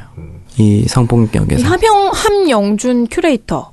어, 네. 이분도 지금 성추행 의혹을 받고 있는데 이분 같은 경우는 과거 행적이 계속해서 폭로가 되고 있어요. 이 사람의 구체적인 정황이 막 드러났었죠. 뭐 네. 대학교 술자리였다. 나는 만취했고 눈을 떠보니 누군가의 집이었고 불이 꺼진 상태에서 누군가의 손이 팬티 속으로 들어와 있었다. 무서웠고 어떻게 해야 할지 몰랐다. 무섭지, 무섭지. 그 방에는 나 말고 다른 사람도 있었다. 나는 그 사람과 대화도 했다. 라고 얘기를 했고요. 사실 그는 대학 다닐 때부터 그런 쪽으로 더럽고 유명했다. 대학 재학 당시에 당한 사람들은 나뿐만이 아니었고 첫 대학 그러니까 홍대 예술가에서 큰 사건을 일으키고 뭐 한양대로 갔다. 뭐 이런 식으로도. 근데 이분은 이제 본인이 잘못을 인정하고 책임을 지겠다라는 입장을 밝힌 상황이거든요. 뭘 어떻게 책임진다는 거야. 그 여성분이 입은 상처는 어떻게 하라고. 그러니까요. 그리고 이제 뭐 페미니스트로 활동을 하면서 여성들한테 인기를 모았던 웹툰 작가 이자혜 씨가 음. 미성년자 성폭행을 모의 방조한 사실이 또 드러났어요. 아, 이것도 또 충격적인 일이죠. 미지의 세계라는 웹툰을 그린 만화가인데 이 분 아세요 두 분? 몰라요. 그냥 뭐 그때 뭐 메갈로라일 때 JTBC랑 인터뷰한 사람 아니야? 그걸로 난 나는데 그렇죠. 이분이 메갈 논쟁 벌어졌을 때 메갈리언 지지한다라는 네. 선언을 또 하셨죠. 아니 그런 분이 그렇게 어디 여성 인권을 위해서 노력하는 분이 성폭행을 조장하고 방조를 해? 그리고 이거를 이 상황으로 웹툰까지 그렸다고 합니다. 피해자를 두 번 죽이는 행위죠. 네. 어? 이게 이제 미치지 않고서요. 근데 이제 페미니스트, 페미니즘은 인정을 해야 되는데 메갈과 페미니즘은 좀 다르다라는 걸 확실하게 구분을 좀 해야 되지 않나. 한 누리꾼이 19살 때 이자혜 씨한테 소개받은 36살 남성에게 강간을 당했다라고 주장하는 사건도 나오고 있습니다. 음, 그게 지금 그 이 사건이에요. 모의 네. 방조 그 사건인데 그 뭐 들리는 얘기는 그 이자혜 씨가 원래 그 남성을 좋아했다더라고. 어. 근데 그게 이제 안 통하니까 이 여성을 소개시켜주고 뭐 강제로 어떻게 하게 하고 뭐 하여튼 그런 건데 제가 차마 뭐 여기서 말하기 좀 그렇습니다. 어, 짜증나네. 정말 이 나라가 무슨 성추행 공화국도 아니고 그 송강호 씨가 명을 날렸잖아요. 네. 강간의 공화국이냐 이거? 강간의 왕국이야? 이렇게. 논두렁이 꿀 발라놨나. 아, 성추행의 왕국. 정말 목사가 신도를, 작가가 작가 지망생을, 큐레이터가 미술 학도를 이렇게 성추행하는 건 참이 권력이 보여주는 좀 가슴 아픈 모습이 아닐까 싶은데 이러고 살지 맙시다 우리. 네. 그러니까 사실은 저는 성인 남녀가 네. 둘이 좋아서 어떻게 하는 거에 대해서 비난할 만 비난할 생각은 요만큼 손끝만큼도 없습니다. 그죠? 둘이 좋다는데. 둘이 좋다는데 그래서 간통죄도 없어진 거 아니야? 그렇죠. 어? 아니 유부남이면 유부남 난 그것도 난 비난하고 싶지 않아. 자기들끼리 하, 하는 거야. 좋으면 하는 거고 그걸 체- 자기가 책임을 져가지고 그래서 뭐 아내든 남편한테 위자료 주고 그 이혼하고 하면 되는 거 아니야. 왜 그거를 국가가 관여해? 그래서 간통죄가 사라졌잖아요. 근데 이렇게 한쪽이 권력을 가져서 일방적으로 하는 것은 이건 강한 처벌이 필요한 거죠. 말이 안 됩니다. 특히 미성년자를 어. 건드렸다는 것은 더 더더욱. 가중 처벌해야 되는 겁니다. 말도 안 되는 거예요. 네, 이렇게 얘기를 해봤고요. 다음 주제로 또 넘어가 보도록 하겠습니다. 어, 지난 8월이었죠. 한 언론에서 이 택배 기사들의 반란이라는 기사가 나온 적이 있습니다. 어, 우리는 하인이 아닙니다. 라는 제목의 기사였는데, 요즘 새로 짓는 아파트들이 이제 주차장들이 다 이제 지하화가 됐잖아요. 네. 그러면서 택배 차량이 아파트 안으로 들어가지 못해서 택배 기사님들이 굉장히 힘들어한다라는 뭐 그런 뉴스였습니다. 저도 뭐 택배를 맞이시키긴 하지만 이분들 보면 정말 힘들게 일을 하시는 것 같아요. 그러니까 아니 택배 차량이 아파트 단지를 돌아다니면 뭐 아이들한테 위험하고 뭐 그러니까 어. 들어오지 말라는 거잖아. 그렇죠. 오케이 알았어. 그러면 택배 기사는 어떻게 해야 됩니까? 그 택배 짐을 그 입구 정문 경비실에 놔둬야지. 네. 그리고 받는 사람이 찾아가도록 찾아가면 되잖아. 지들이. 음. 근데 그건 또 싫어. 집에서 찾아- 받고 싶어. 그죠. 그러니까 이 사람들은 입구에 차 대놓고 택배를 들고 100m, 200m, 300m 걸어와가지고 올라오라는 얘기잖아. 음. 왜 그렇게 해야 되는데? 그러니까요. 지들 편의를 위해서. 이거는 정말 이기주의의 극치입니다. 그렇습니다. 이럴 수, 이럴 수, 이러면 안 되는 거야. 더불어 사는 사회에서. 거기다가 만약에 물 같은 거, 쌀 같은 거 택배로 와봐. 아, 그걸 들고 어떻게 돌아다니냐고. 그렇죠. 죽죠. 저는 이거를 정말 잘했다고 생각을 하거든요. 그러니까, 그럼 택배 거부하는 게 맞아요. 음. 니들이 그럼 알아서 해라. 어? 니들이 차량을 못 들어오게 했으니까 니들 책임도 니들이 지는 거죠. 음, 참 이게 배송비를 우리가 보통 이제 2,500원 정도를 받잖아요. 네. 그러면은 택배 기사들의 몫은 800원 정도라고 합니다. 근데 사실 이런 상황에서 무거운 짐까지 져서 올 여름 얼마나 더웠어요. 네. 그 그런 상황에서 짐까지 날라야 된다면 좀 너무 가혹한 게 아니냐라는 얘기가 많거든요. 그러니까 뭐 지하 주차장으로 들어가면 되지 않느냐는데 지하 주차장이 2, 2m 정도밖에 안 돼요. 그러니까 이게 택배 딱 걸려요. 그- 트럭이 걸리지. 탑차에 걸리죠. 어. 그러니까 그럼 대책을 마련해 주든지 아니면 본인들이 직접 갖고 가든지 아니면 아파트 입구에 택배 전문으로 받는 어떤 그런 박스가 큰 박스나 공간을 만들어 둬서 자기들 알아서 갖고 가든지 해야 되는 거예요. 이거를 기사들한테 다 일일이 손을 들고 가는 것은 정말 부당하도 이런 부당이 없습니다. 또 이분들 본인이 뛰는 만큼 벌기 때문에 여러분들 우리 청취자분도 9시 넘어서 택배 받는 분도 많이 계실 거예요. 음. 밤늦게까지 다 그 소화를 못 하니까 그렇게 뛰는 거거든요. 근데 이렇게 하면 10시, 12시에도 일이 안 끝나요. 근데 10시 넘어 가지고 문 두드려 봐 택배 왔다고 좋아하겠어? 안 좋아하죠. 그럼 또 그런 데도 욕한다고. 이 시간에 가져오냐고. 근데 이 택배 기사분들에게 이런 질문을 했다고 해요. 택배 기사를 하면서 어떤 점이 가장 힘드냐라고 얘기를 했는데 이게 뭐 무거운 짐을 뭐 옮기는 것도 아니고 돈을 조금 받는 것도 아니고 손가락질하거나 반말하시는 분들 그런 분들 굉장히 많은데 이제 이런, 이런 택배 기사 분들을 내 밑에 있는 사람이다라고 생각을 하는 거죠. 그런 분들을 대할 때 가장 힘들다라고 얘기를 하셨다고 합니다. 우리는 하인이 아니다. 그 얘기를 하셨는데 이런 분들이 전형적으로 어? 강자한테 약하고 네, 약자한테 맞아요. 강한 정말 하이에나 같은 인간들이지. 정말 그 문- 낮은 문화 수준에서 나오는 거예요, 이게. 아, 우리는 정반대거든. 우리는 국회의원한테 반말해. 국회의원한테 반말하지. 이런 분들한테? 이런 분들한테는 존경을 다 하지. 근데 이 양반들은 반대일 거야. 만약에 집안에 국회의원 찾아와봐. 허리 90도로 어, 폴드 인사할 걸. 이 쓰레기 같은 인간들. 진짜 뭐 직업의 귀천이 어딨냐라는 말이 그냥 하는 말이 아니라 진짜 직업 상관없이 모두 우리가 똑같이 열심히 일하는 사람들 대우받고 그렇지 않은 사람들 뭐 손가락질 당하고 이런 펴- 공평한 사회가 좀 됐으면 좋겠습니다. 아, 참.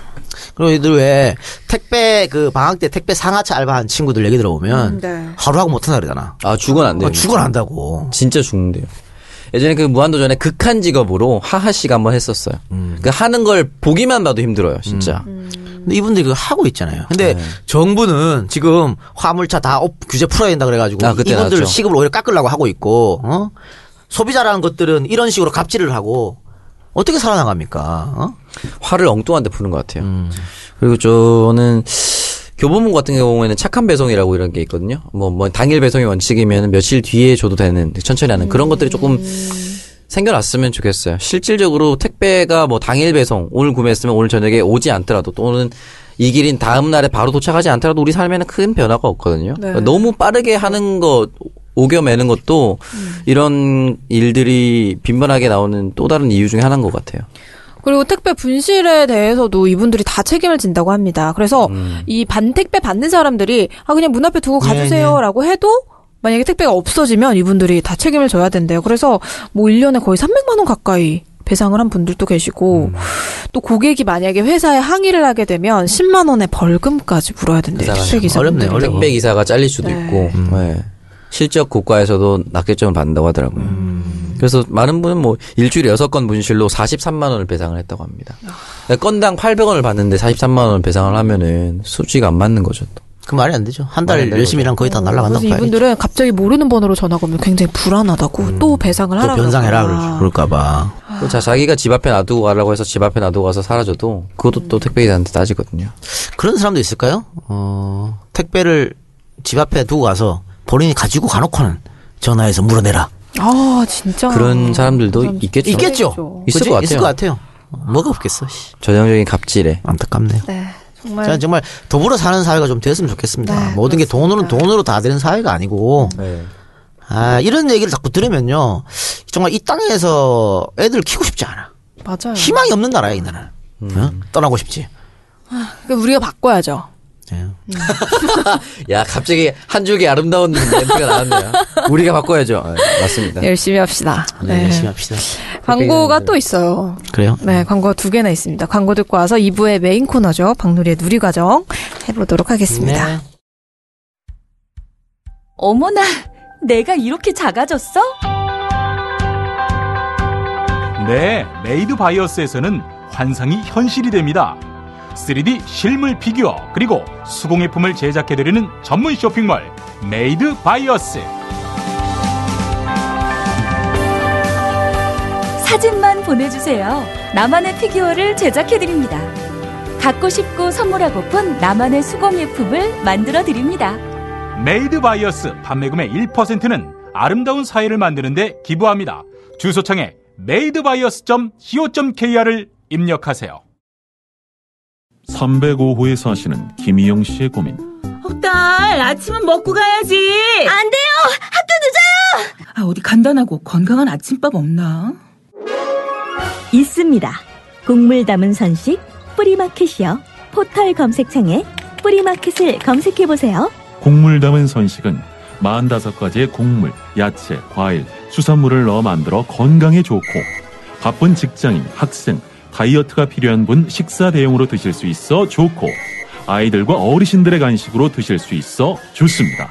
포털 검색창에 뿌리마켓을 검색하세요. 네, 광고 듣고 왔습니다. Made By Us 그리고 뿌리마켓 두 가지 광고. 네, 계속해서 광고 보내주셔서 정말 감사합니다. 어, Made By Us 같은 경우에는 이제 3D 실물 피규어 그리고 수공예품을 제작하는 전문 쇼핑몰입니다. 오늘 박누리 들고 찍지 않았나요, 음, 사진? 네, 제가 사진을 찍었는데 어, 갤러리 올라가나요? 음, 네, 그쵸. 저거는 이제 우리 사진 작가님께서 올려주실 겁니다. 음. 네네. 네, 포샵을 예쁘게 해서 올려주신다고. 아, 포샵 필요하죠.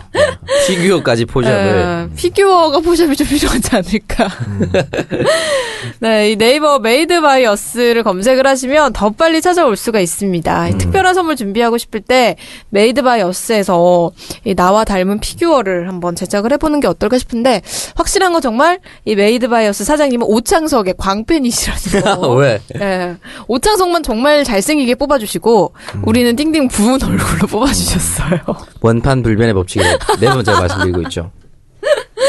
네, 그리고 두 번째 광고 뿌리마켓 광고였는데 하루의 시작을 함께하는 정말 뿌리마켓의 하루 선식 이거를 저도 먹어봤거든요. 어 진짜 맛있더라고요. 어, 저도 먹었어요. 진짜 어떻게 맛있어요. 먹었어요? 우유에 타서 아, 보내줬나요? 어, 네, 아. 우유에 타서 믹서기에 갈아서 먹었는데 오, 아니, 그렇게? 든든하더라고요. 박누리가? 엄마가 엄마가. 해줬지. 예.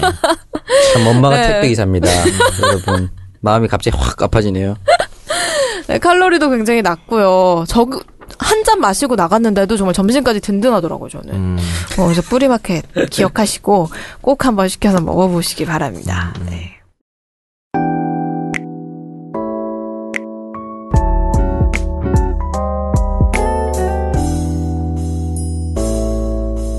박누리의 누리 과정입니다. 어, 박누리의 누리 과정. 오늘은 네. 낙태 금지법에 대해서 한번 얘기를 낙태. 해볼까 합니다. 네, 항상 이 누리 과정은 뭔가 좀 우울한 얘기를 자꾸 하게 되는 것또 같은데. 어때요? 당사자 입장에서 당사자요? 여성이잖아요. 여성이잖아요. 뭘 또, 뭘 생각한 거예요? 아니 정말 정말 이거 기분 나쁠 뻔했어. 어, 왜, 왜, 왜?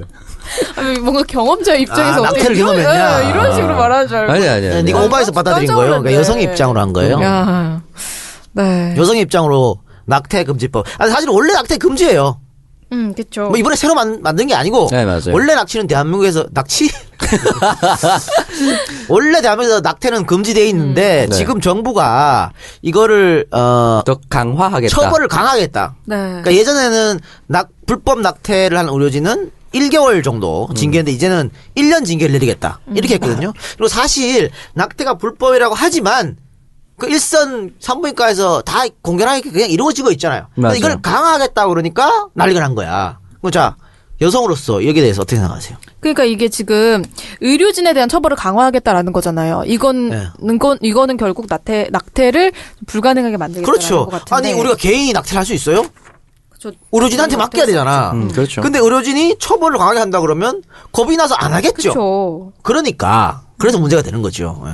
참 근데 사실 생명도 소중한 거고 그런데 이렇게 해서 만약에 정말 아이를 낳을 수 없는 경우에 아기가 태어나면 그게 사회적 문제죠. 비용이 어마어마하게 들어가는 부분도 사실 있거든요. 그렇죠. 그렇기 때문에 이거는 조금 아, 민감한 문제가 아닐까 싶은데 음.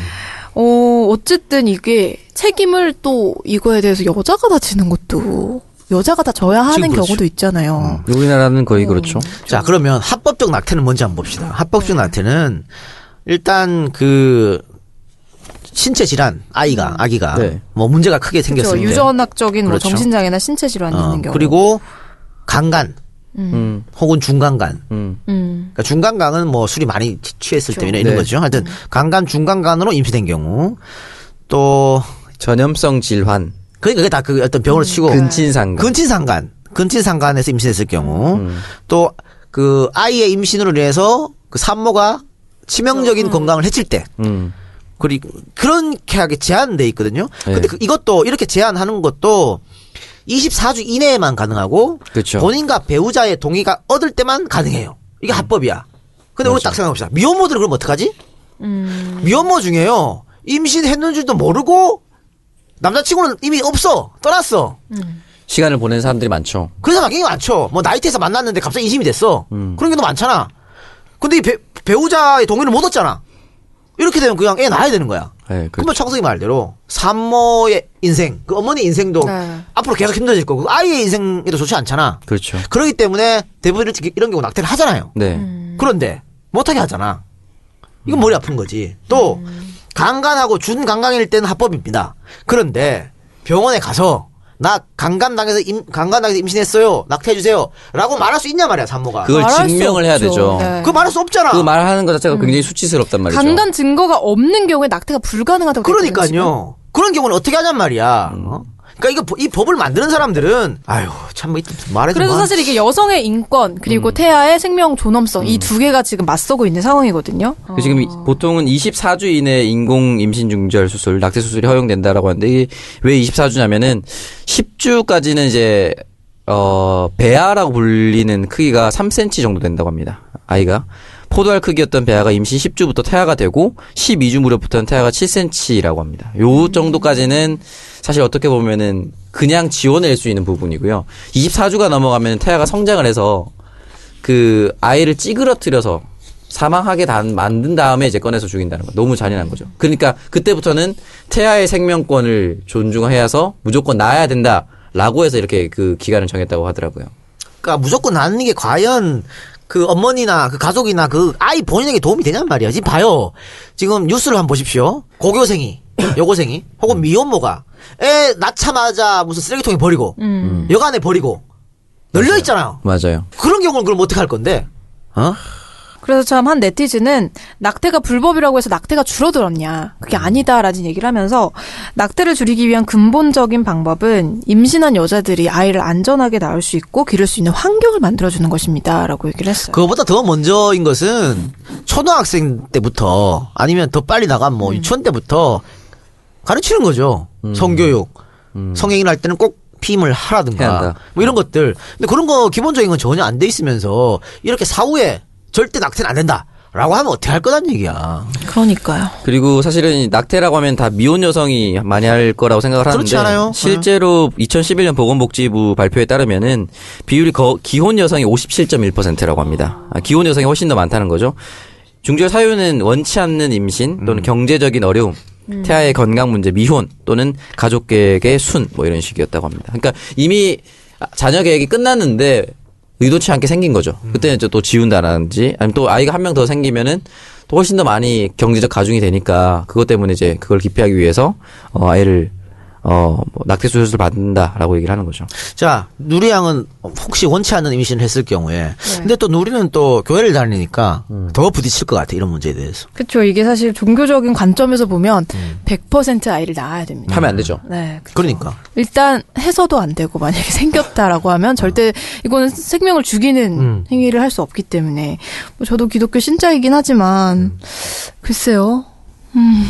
뭐 저는 경험이 없어서 아니, 본인 생각해봐요. 어떻게 할 건지. 주변에서 진짜 그렇게 아이가 생겨서 그런 친구를 몇 명을 봤어요. 음. 봤는데 근데 보면은 그게 나 지금 사실 솔직하게 말하면 지금은 아 생기면 당연히 지워야 되지 않을까라는 생각이 드는데 딱 아이가 생기는 순간 생각이 바뀌네요. 음. 또 그럴 수도 있죠. 어. 예. 그래서 정말 사실 그 미혼모들은 어 왜 아기를 낳을까? 뭐 저렇게 해서 아기가 행복할까 이런 생각을 하는데 어떻게든 내 아기를 지켜야겠다라는 생각밖에 안 든대요. 어 그래서 제 친구 같은 경우에는 엄마가 병원에 데리고 막 가려고 아이 지우라고 그렇게 하려고 했고 그 남자 쪽 어머니도 굉장히 반발을 했는데 그냥 막 어디 가서 혼 남 남자친구랑 가서 숨어서 지내다가 오고 이렇게 낙태를 못하는 주수까지 숨어 지내다오 그럴 정도로 좀 아이를 지키는 아니, 뭐, 모습을 그 보이고 아버지가 누군지 알고 아버지 애들랑 아직 아직 사랑하면 그냥 애 놓고 둘이 살면 되지 뭐. 근데 이제 그 사실 그 경제적으로 여유가 안 될 수도 있는 거고, 음, 좀 그런 부분 때문에 사실 이게 뭐 사랑만 가지고 키울 수 있으면 100% 낫겠죠. 근데 안 되죠 사랑만 네, 키우는 근데. 그게 안 되기 때문에 굉장히 어려운 문제가 아닐까 싶습니다. 경제적인 문제가 진짜 큰 게 1990년대 초반에 이제 미국에서 그 super predator라고 해서 청소년 비행이 굉장히 큰 문제였다고 합니다. 음. 10년 동안 범죄 증가율이 미국 내에서 이제 가늠할 수 없을 정도로 가장 크게 올라가서 2000년대에 드러나면은 이제 살인 범죄율이 뭐 100%까지 증가할 것이다라는 뭐 어떤 것들이 나오긴 했는데 이게 놀랍게도 반전이 있다고 하죠. 2000년대 들어기 서기 직전부터 범죄율 감소가 급격하게 줄어들었다고 합니다. 사람들이 이걸로 많이 이제 어떤 것이 이유가 됐을까라고 했는데 그게 이제 20년 전에 음, 노마 메코비라는 젊은 여성과 깊은 관련이 있다고 합니다. 이제 노마 메코비가 의도치 않은 임신을 했고 임신 중절을 받고 싶었는데 그게 법적으로 안 되니까 당시 텍사스 주에 헌법 소송을 낸 거죠. 낙태를 해야겠다라고 해서 그때 자기 노마 메코비라는 여성이 자기 이름을 공개하기 좀 그러니까 제인 로라는 이름으로 바꿔서 소송을 했고 그때 당시 검사가 이제 헨리 웨이드였습니다. 이게 미국의 낙태 합법화를 제일 처음 이끌었던 로 대 웨이드 법 판결이라고 합니다. 그래서 73년 1월 22일 대법원이 로의 손을 들어줌으로써 전국에서 낙태가 합법화됐고 이렇게 되면서 사실은 그 비행 청소년 자체가 태어나지 않음으로써 미국의 범죄율이 급감했다라고 지금까지는 이제 평가를 하고 있는 거죠. 아주 경제적인 문제랑도 밀접하다라고 어 글쎄요. 나와 뭐, 있습니다. 이건 뭐 논란의 여지가 충분히 있을 수 있다고 보지만 뭐 저의 관점은 그렇습니다. 그 경제적 문제이겠지만 경제적 문제는 두 번째 문제고 그냥 이 아이가 행복할 것인가. 음. 어? 예를 들면 강간으로 태어난 아이가 행복할 것인가. 네. 어? one, one night 해서 재수 없어서 운이 없어서 임신했는데 그렇게 크면 그 아이는 과연 행복할 것인가. 음. 그게 가장 아이의 관점에서 보면 보여야 되지 않을까요? 뭐 그런 생각이 들어요. 그러니까 정부가 일단 낙태 관련된 의료법 시행을 보류를 했습니다 지금. 근데 왜냐면 네. 너무 반발이 커서 그래요. 그렇죠. 특히 여성계에서 반발이 제일 컸어요. 이 여론조사 결과를 하나 소개를 해드리면 이 한국 갤럽에서 18일에서 20일 사이에 조사한 낙태 인식 조사 결과 낙태를 더 엄격하게 금지해야 한다가 21%, 필요한 경우에는 허용해야 한다가 74%로 지금 조사가 됐습니다. 왜냐면요 인간은 완벽할 수가 없어요. 그럼요. 예? 그리고 피임 기구도 완벽할 수 없습니다. 누리야 네. 그렇잖아. 그렇기 때문에 창서가 창성의 기회가 아 제가 테스트기를 두 번 산 적이 있어요. 어 진짜요? 아, 실제로 두번 다 한 줄이 떠서 참 다행이었는데 어두 번밖에 없어요 의외네. 어, 뭐야 이게. 어, 이런 거 이뤘으면 진짜 인생 전체가 망가지는 느낌이 들어요. 왜냐면은 그 상황이 말씀하셨지만 되면 경제적 상황도 있겠지만 형님 말씀하셨던 대로 아이가 행복할까? 내가 직업을 서로 제대로 구하지 못한 상태에서 아이가 태어날 수는 있지만 태어날 수 있는 상황이 되지만 그 태어났을 때 아이도 행복하지 않고 우리도 불행해지는 건 확실한 거거든요. 음, 둘다한 그렇죠. 줄이 뜨길 바라는 거죠. 한 줄이 뜬 게 두 번, 두 네. 줄이 뜬거한 번. 아, 두 줄이 뜨면은 안 된다니까. 한 줄이 뜬게 두 번이었어요. 아 근데 아마 주위에 지금 뭐 누리 친구들 중에 그런 사람도 있을 거고 네. 창석이 친구 중에도 그런 사람이 있을 거고 전 제 주변에는 몇 번 봤어요. 어, 진짜. 아이 이렇게 지운 상태를 많이 봤어.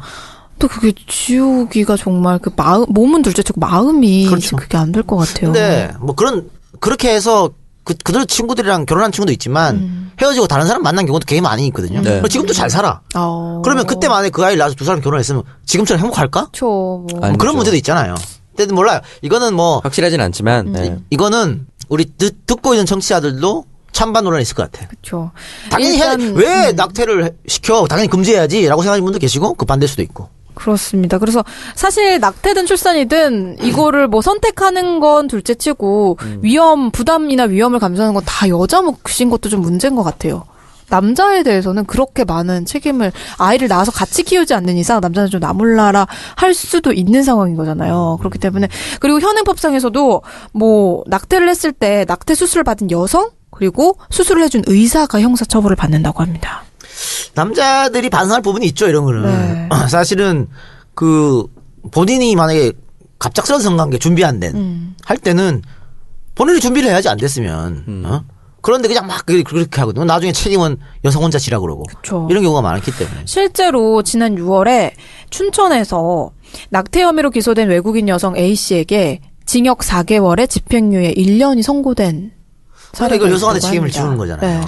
저는 남성한테 책임이 조금 더 크다고 보여요. 네. 어, 남성이 조금 더 준비를 많이 해야 되는 것 같고 그 낙태 이후에도 사실은 좀 그렇잖아요. 우리나라 연예인들 커플도 보면은 남자 연예인들은 사귀다가 헤어져도 큰 타격 없는데 여자애들 연예인들은 좀 결별 후에 계속 꼬리표가 따라붙거나 그리고 우리나라 약간 보수 유교적인 문화 때문에 여성한테만 뭔가 몸 관리를 잘못했다 이런 것들로 안 좋은 잣대를 들이미니까 남성한테 책임 더 많이 물리고 여성한테만 잘못했다라고 얘기하는 것 자체가 음, 조금 아이러니한 것 같아요. 뭐 그런 그런 괴담 같은 것도 있잖아요. 왜 낙태를 하거나 임신했던 경험이 있으면 그 의사들은 안다면서. 어, 뭐 자국이 한 개다, 뭐, 뭐 자국이 안다면서요. 두 개다, 뭐 이런. 그래서 뭐 시대에 가까운 응? 잘하는 병원에 갔는데 음. 예전에 낙태했던 혹은 임신했던 게 들통나서 무슨 어 이혼했다든가 아. 화- 이런 것도 이거는 마- 말이 되는 소리야 그게? 그것도 굉장히 불합리한 거죠 사실 그런 그렇죠. 이유가 그렇게 말 나오는 게. 그렇죠. 그럼 남자는 뭐 과거 없어? 그러니까요. 참 이게 해외에서는 이 낙태를 거의 허용을 하고 있는데 유럽 국가들 같은 경우에는 특정 시기까지는 임산부가 원할 경우 조건 없이 낙태를 허용을 한다고 합니다. 독일과 프랑스는 12주까지, 스웨덴은 18주까지.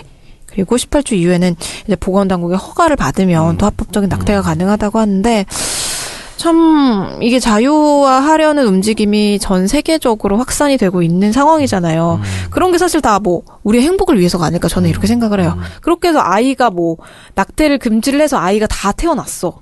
그 아이가 뭐 과연 행복할지. 저는 이제 앞으로 우리 사회가 낙태 합법화에 가야 된다라고 저는 보고 있습니다.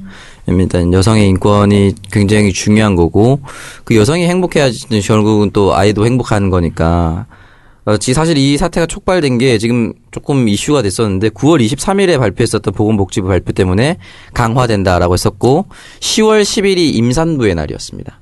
아, 그 날을 맞아서 어, 서울에서도 그랬고 15일에 서울에서 열렸고 22일에 부산에서 검은 시위가 열렸어요. 이 검은 시위가 또 최근에 폴란드 여성들이 낙태 금지법에 반대하면서 검은 시위를 열었었는데 이 검은 시위의 유래는 1975년 아이슬란드 여성들이 평등권을 요구하면서 벌였던 파업의 전통을 따라서 검은 옷을 입고 나오거나 이런 것들을 하- 따랐다고 하는데 전 세계적인 여성들이 지금 이제 여성의 인권을 얘기를 하는 거죠. 우리는 아이 낳는 기계가 아니다. 나의 자궁은 공공재가 아니다라는 이제 워딩을 쓰면서 나에 대한 인권을 좀 충족해 달라라고 얘기를 하고 있는 거죠. 어, 장석이는 많이 준비했는데 그러니까요. 어, 대본 없는 얘기를 수술하네. 본인의 그 아픔이 좀 있었나 봐요. 아픔이 아니라니까 휴였다고. 그럴, 수- 그럴 수 있지요, 뭐. 네. 우리는 알 수가 눈가가 없어. 좀 촉촉해요 지금. 네. 후회하고 있나요? 아, 우리 아이 우리 아이가 그래요. 네, 그래서 뭐 하- 이게 낙태가 뭐 합법인지 불법인지는 우리가 좀 더 얘기를 해봐야 할 것 같습니다. 이 사회 공론회장으로 만드는 건 좋은 네, 거죠. 그렇죠. 저는 그것도 그렇고 성매매 합법화에 대해서도 저는 공론회장에 꺼내야 된다고 생각해요. 다들 네. 겁내서 못 꺼내거든. 네, 그렇죠. 근데 유럽에 꺼내면 죽는 거죠. 그러니까 유럽의 실태를 봐요. 합법화 해갖고 성범죄가 확 줄어들었다니까. 음, 그러니까 이게 성범죄를 그렇게 막는다고 막아치냐고. 그렇죠. 풍선 효과로 해서 우리나라 여성들이 외국에 가갖고 미국, 호주, 일본, 뭐 대만 다 터지고 있잖아. 거기 그런 거고 우리나라 남성은 외국 가서 또 그렇게 하- 행동을 하고 있고. 그러니까 과연 이게 막는다고 되느냐 그러니까 이런 문제를 공론회장을 좀 마련해 봤으면 좋겠는데 이거 참 힘들겠죠. 그 낙태 합법화도 저는 공론화 시켜야 되고 성매매 저도 동, 동의합니다. 거기다가 이제 개고기까지 저는 다 합법화를 시켜야 된다라고 생각을 하는 거고 제가 실제로 호주 워킹 홀리데이에 갔을 때 오전에는 어학원을 가고 저녁에는 성매매 업소로 나가는 한국인 여성 유학생들이 굉장히 많았어요. 거긴 안 걸리고 합법이니까. 그런 걸 봤을 때 진짜 사실은 그 논리가 참 약간은 애매하긴 해요. 사라지지 않기 때문에 합법화를 해야 된다라는 건 좀 애매하긴 하지만 그런 것과는 별개로 이제는 사실은 뭐 잡혀가서 하는 그런 성매매가 일어나는 게 아니라 자발적인 거로 가는 게 많잖아요. 아니 합법화하고 예를 들어 예전처럼 인신매매가 있으면 그건 강력히 처벌하는 거예요. 네. 업주를. 네, 맞아요. 그리고 미성년자를 냈다 쓴다? 또 강력히 처벌하는 거야. 그러니까 이제는 업주가 있으면 안 되고 본인 스스로가 여성들이 네. 원하면은 그렇게 할 수 있는 있는 게 아닌가. 그, 그 이제 우리가 토론의 장을 열어가지고 찬반 이야기를 하는 거죠. 그래서 실질적으로 성범죄가 줄어든다면 이야기 해볼 만 하잖아요. 근데 무조건 이해 안 돼. 그렇게 말했어? 너는 다음 선거에서 아우 음. 이 작가 이 새끼 나쁜 새끼네 이거. 이러면 안 된다는 거야. 어? 이야기를 해봐 해볼 수 있는 거죠. 네, 그렇죠. 좀 더 좋은 방향으로 발전시키기 위해서. 아, 참. 오늘도 이렇게 무거운 주제로 얘기를 나누게 되네요. 공론화가 돼야 되는데 참 오래 걸릴 것 같긴 하네요. 네. 왜냐면 낙태 합법화, 성매매 합법화, 개고기 합법화를 저는 주장을 하고 얘기를 하지만 그렇게 하면 반대 논리가 야 너 낙태 해봤지, 음. 너 개고기 먹지, 너 성매매 해봤지로 끝나거든요 거의 사실은. 정말 유치하네요. 네, 사실은 그런 그런 유치한 것들이 만약 가장 일차원적으로 날라와요. 어. 그러니까 우리 북한이랑 대화하자. 너 빨갱이지. 뭐 이거잖아. 그런 거예요. 그래서 어 법으로 관리를 해야 되는 부분이 있다면은 인간의 존엄성. 그러니까 결국은 내 인생은 내가 산다는 거에 입각을 한다면 저는 이런 네. 것들이 합법화가 돼야 된다. 저는 그렇게 생각하고 있습니다. 근데 오늘 뭐 이 정도 얘기하면 남는 게 좀 있어요. 남는 게 있는 방송이야. 네, 그쵸. 그렇게 생각하고. 네, 그래서 이렇게 박누리의 누리과정 낙태금지법 논란에 대해서 함께 얘기를 나눠봤습니다. 청정구역 18번째 방송 이제 마칠 시간이 됐습니다. 오늘 방송 어떠셨어요? 오늘 방송은 좀 남는 게 있지 않나? 음, 네. 좀 유의미한 방송이 아니었나 싶습니다. 네. 제가 최근에 그 공부 중독이라는 책을 읽었었는데 거기에 보면 동시대성이라고 나옵니다. 동시대성이 뭐냐면은 그 어른들이 청년들이나 젊은 사람들 볼 때 요즘 어린 것들이 어쩌고 저쩌고 하는 걸 네. 동시대성이라고 얘기를 하더라고요. 근데 이 동시대성을 어떻게 받아들여야 되냐면 어린 것들이 어쩌고 저쩌고 하면서 폄하하거나 욕하거나 어린 것들이 잘못됐다라고 얘기하는 것이 아니라 어린 사람들의 세상이 앞으로 열릴 거니까 그 사람들이 얘기를 들어줘야 된다라고 얘기를 했거든요. 그게 좋은 동시대성이라고 얘기를 했는데 낙태 합법화라든지 또는 지금 낙태 합법화 맞물려 있는 게 비혼모라고 있어요. 미혼모도 있지만 비혼모. 결혼을 하지 않고 아이를 낳는. 아, 거기에 대해서도 조금 열어줘야지 우리나라 출산율에 재고가 있고 일단은 결혼과 출산이란 걸 너무 등치시키다 보니까 결혼하지 않는 여자에 대해서 출산하는 사람은 다 나쁜 사람 또는 이상한 사람 도덕적으로 옳지 못한 사람으로 규정을 지어버렸는데 그런 것이 아니다. 왜냐하면 결혼은 인간이 만들어낸 제도일 뿐이고 법일 뿐인데 그것을 뛰어넘는 사랑이란 가치를 회복하기 위해서는 비혼도 우리가 용인을 해야 된다. 비혼에서도 낳은 아이도 인정을 해줘야 된다. 라는 얘기가 흘러나오고 있거든요. 우리 세대가 분명히 맞닥뜨려야 할 동시대성이다. 라고 저는 생각하고 있습니다. 좋은 말씀 해주세요. 오늘 밥값을 좀 하네요, 오창석이. 오창석이. 그러니까 준비를 미리미리 하라 말이야. 아, 씨. 정말 오랜만에. 네. 네. 그냥 뭐 하는 일도 없으면서 말이야. 뭐 마지막으로 또 못다한 말 있어요? 없어, 없어요. 오늘 역대급으로 말을 많이 해가지고 네, 여러분 수고하셨어요. 그 임신 네. 테스트기 사는 일이 없었으면 좋겠습니다, 여러분. 그 쫄림을 경험하지 않는 게 좋습니다. 그러면 그거 해가지고 나오기까지 얼마나 걸려요 시간이? 금방 걸려요. 금방 금방 나와? 걸려요, 금방 뭐야. 걸려요. 금방 걸려요, 뭐야. 금방 나옵니다. 바로 나와요? 소변 검사하기 때문에 아. 예, 여자친구가 이제 화장실로 들어가면은 모든 모든 몸에 있는 땀구멍이 개방이 되고. 아니, 그거 원래 가장 확실하게 알 수 있는 방법이 아침 첫 소변 아닌가요? 아 맞아요. 어, 아침까지 같이 계셨군요. 아니 밤을 같이 보내는데 아침 당연히 같이 보내는 어 거죠. 그래요? 네. 어 어, 짱성이 앞으로 정치 못하겠다. 그러니까요. 왜 왜 왜? 아니야. 예. 이거 편집해요? 안 해? 아니 뭐 여자친구랑 같이 있었다는 게 뭐가 잘못이야? 그래서 그러면. 예. 음, 그쵸 같이 있을 수 있죠. 잘못 하나도 없는데 그걸로 공격하는 인간들이 있으니까. 음. 찌질한, 이겨내시기 바랍니다. 찌질한 인간들. 네. 그때는 어쩌라고 병신아! 뭐 어쩌라고! 이렇게. 어쩌라고 날려야겠네요. 네, 이것으로 팟캐스트 선명야 청정구역 18번째 방송도 마무리를 해보도록 하겠습니다. 지금까지 청취해주신 청취자분들께 감사드리고요. 저희는 다음 주에 다시 찾아뵙도록 하겠습니다. 고맙습니다. 감사합니다. 감사합니다.